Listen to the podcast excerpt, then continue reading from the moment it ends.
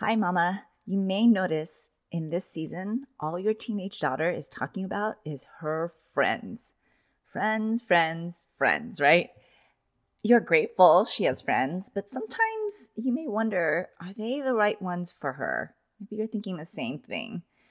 You can't help but think she's being influenced by her gal pals. Maybe you've even asked yourself, are these the right friends for her? How do I know they're being good friends? In this episode, I'm sharing three ways to help your teen girl choose the right friends. Mama, speaking of friends, I know that this is like a topic that I know moms constantly struggle over because the moms that I mentor, they talk about one, are her friends a good influence on her? Two, does she even have friends? And three, the people she hangs out with, are they helping her make the right choices? Sometimes it's hard to have those conversations because the subject itself, friends, is a very touchy subject with you and your girl. They get very possessive about the friends they're hanging out with. It's almost like a personal attack if you even ask about her friends, right? Why are you asking me this? But, mama, are you a mom that wishes that your teen girl can just open up to you about some of the struggles she might be having in her friendships, or even just share about a new friend that she's made? Don't you wish that there was a safe space for her to come to where she can really truly share about these type of topics and be her true self. I know what it feels like to worry about these things and that maybe she's keeping a secret from you. Maybe she's keeping some of these relationship issues from you, maybe because she just doesn't want to feel judged or maybe doesn't even want to hear the hard things that you might have to say that are true. But can you imagine if you had a plan to improve these conversations with your daughter so that she can come to you, even if she's scared to talk about these things, like hard friendships. That's why I offer mom mentoring calls for you. I'm available to you to talk to. I can teach you how to improve these communications with you and your daughter so that you can help her make these good choices and making good choices in friends. You'll be able to follow a plan to set the stage for healthy conversations and equip yourself with connecting, building questions to ask your girl. You're going to walk away with a plan to confidently implement. I say confidently implement and get your daughter talking to you. So, if you're ready to improve the way you and your daughter talk to each other so that you guys can connect, like talk about these friendships, and for her to listen to your stories about past friendships and know what's really going on in her life, along with someone to hold you accountable and support you while navigating how to talk to your daughter during this teen, teen stage, because I know how tricky it is. I see you, mama. You've been listening to my podcast, but now you feel like you need a little more on how exactly this can apply to you and your girl. This is for you. Head on over to jeanniebaldemero.com and find your step towards creating this whole new level of connection with your girl so that you both can get talking. Hey, Mama, welcome to Raising Her Confidently. Do you want to have open communication with your teen daughter? Do you find yourself constantly thinking about how to talk to your teen or why your girl is not opening up to you? Do you wake up with confident intentions only to feel confused and frustrated when all you get are one word answers from your daughter again? Hey, I'm Jeannie.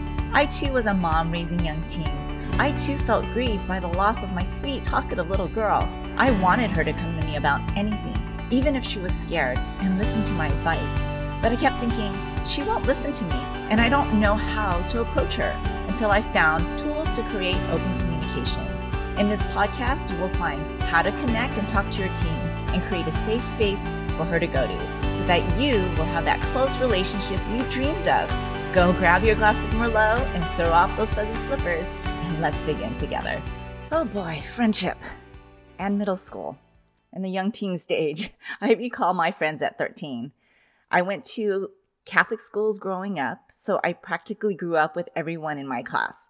So the friendship circles were pretty limiting. We literally grew up with each other and it was the same group of people. So, outside influences and this desire to be and want what the public schools, air quote, girls were a part of was my desire at that age. To me, it was popularity, not having to wear a school uniform. The cool, cute boys were there. Makeup. They got to wear makeup and the hair. Okay, I grew up in the 80s, so hair was everything. Literally half the size of my head. Of course, with the help of Aquanet, and not just any bottle, it was the pink and white one. I recall taking a ruler, and my friends and I would literally measure our hair to see which hair was the highest. Well, anyways, that's another story. I think I digressed. I want I wanted what they wanted. At least what I thought they had, right? So when I became friends with some of these cool public school girls, I was elated. Me and my BFF that I've known since I was eight years old and we're still close after so many years, literally would do almost anything to be a part of this world. That also came with the price of lying, sneaking around, and dating when I wasn't supposed to. I know, Mama, I, your heart is probably beating really fast and pretty anxious. So, what is a mom to do, right? Well, rest assured, I want you to know you probably have observed some of the behavior in your girl you don't necessarily approve of, or see how much your girl is changing right before your very eyes and can't help but think, are her friends doing this? The people she spends the most time influencing her have a lot to do with these uneasy choices you see her making? Well, you know the saying, right? Show me your friends and I'll show you your future. That's something I used on my kids many, many times. But it reigns so true when we're guiding our teens in the right direction. I mean, how many times have you heard, well, so and so gets to do it, so and so's parents lets her do that? I got so tired of hearing that from my kids. So instead, I decided to take action in a different way. Yes, we are not perfect, and same goes for your teen as well as your girl's friends. They're not perfect either. I think it would be unrealistic to have that expectation to have the perfect friendships, the perfect people in your daughter's life, right? I mean, we don't even have it for ourselves, mama.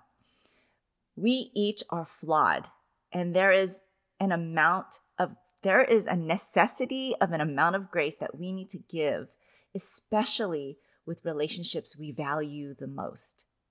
So instead of making assumptions of the type of friends your girl is choosing to hang out with, rather we can approach it in a way that both enriches your life relationship with her by showing her you want to know her community and you're open to her world and being exposed to her world that she's trying to establish for herself while allowing yourself to get curious about her choices and friends. Get to know your girl more through the people she chooses to hang out with, as well as these bankable opportunities to open conversations later with your girl, right? So here are some ways, three ways to help your girl choose the right friends. You ready?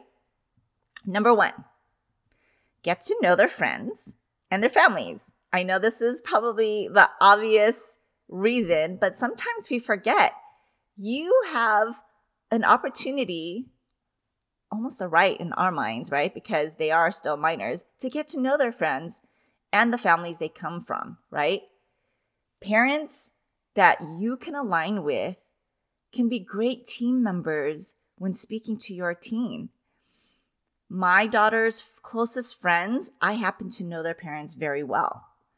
Actually, sometimes I do life with them. They're a part of a circle where we can do life together and we're comfortable enough to speak allow them to speak into my daughter's life. So, when we get to know our friends and their families, just realize that they're in the same boat as you. They're also in this season of trying to guide and raise their teen daughter, who is also imperfect, who is trying to explore where she fits in this world, trying to break away in independence and making some good choices and making some not so good choices.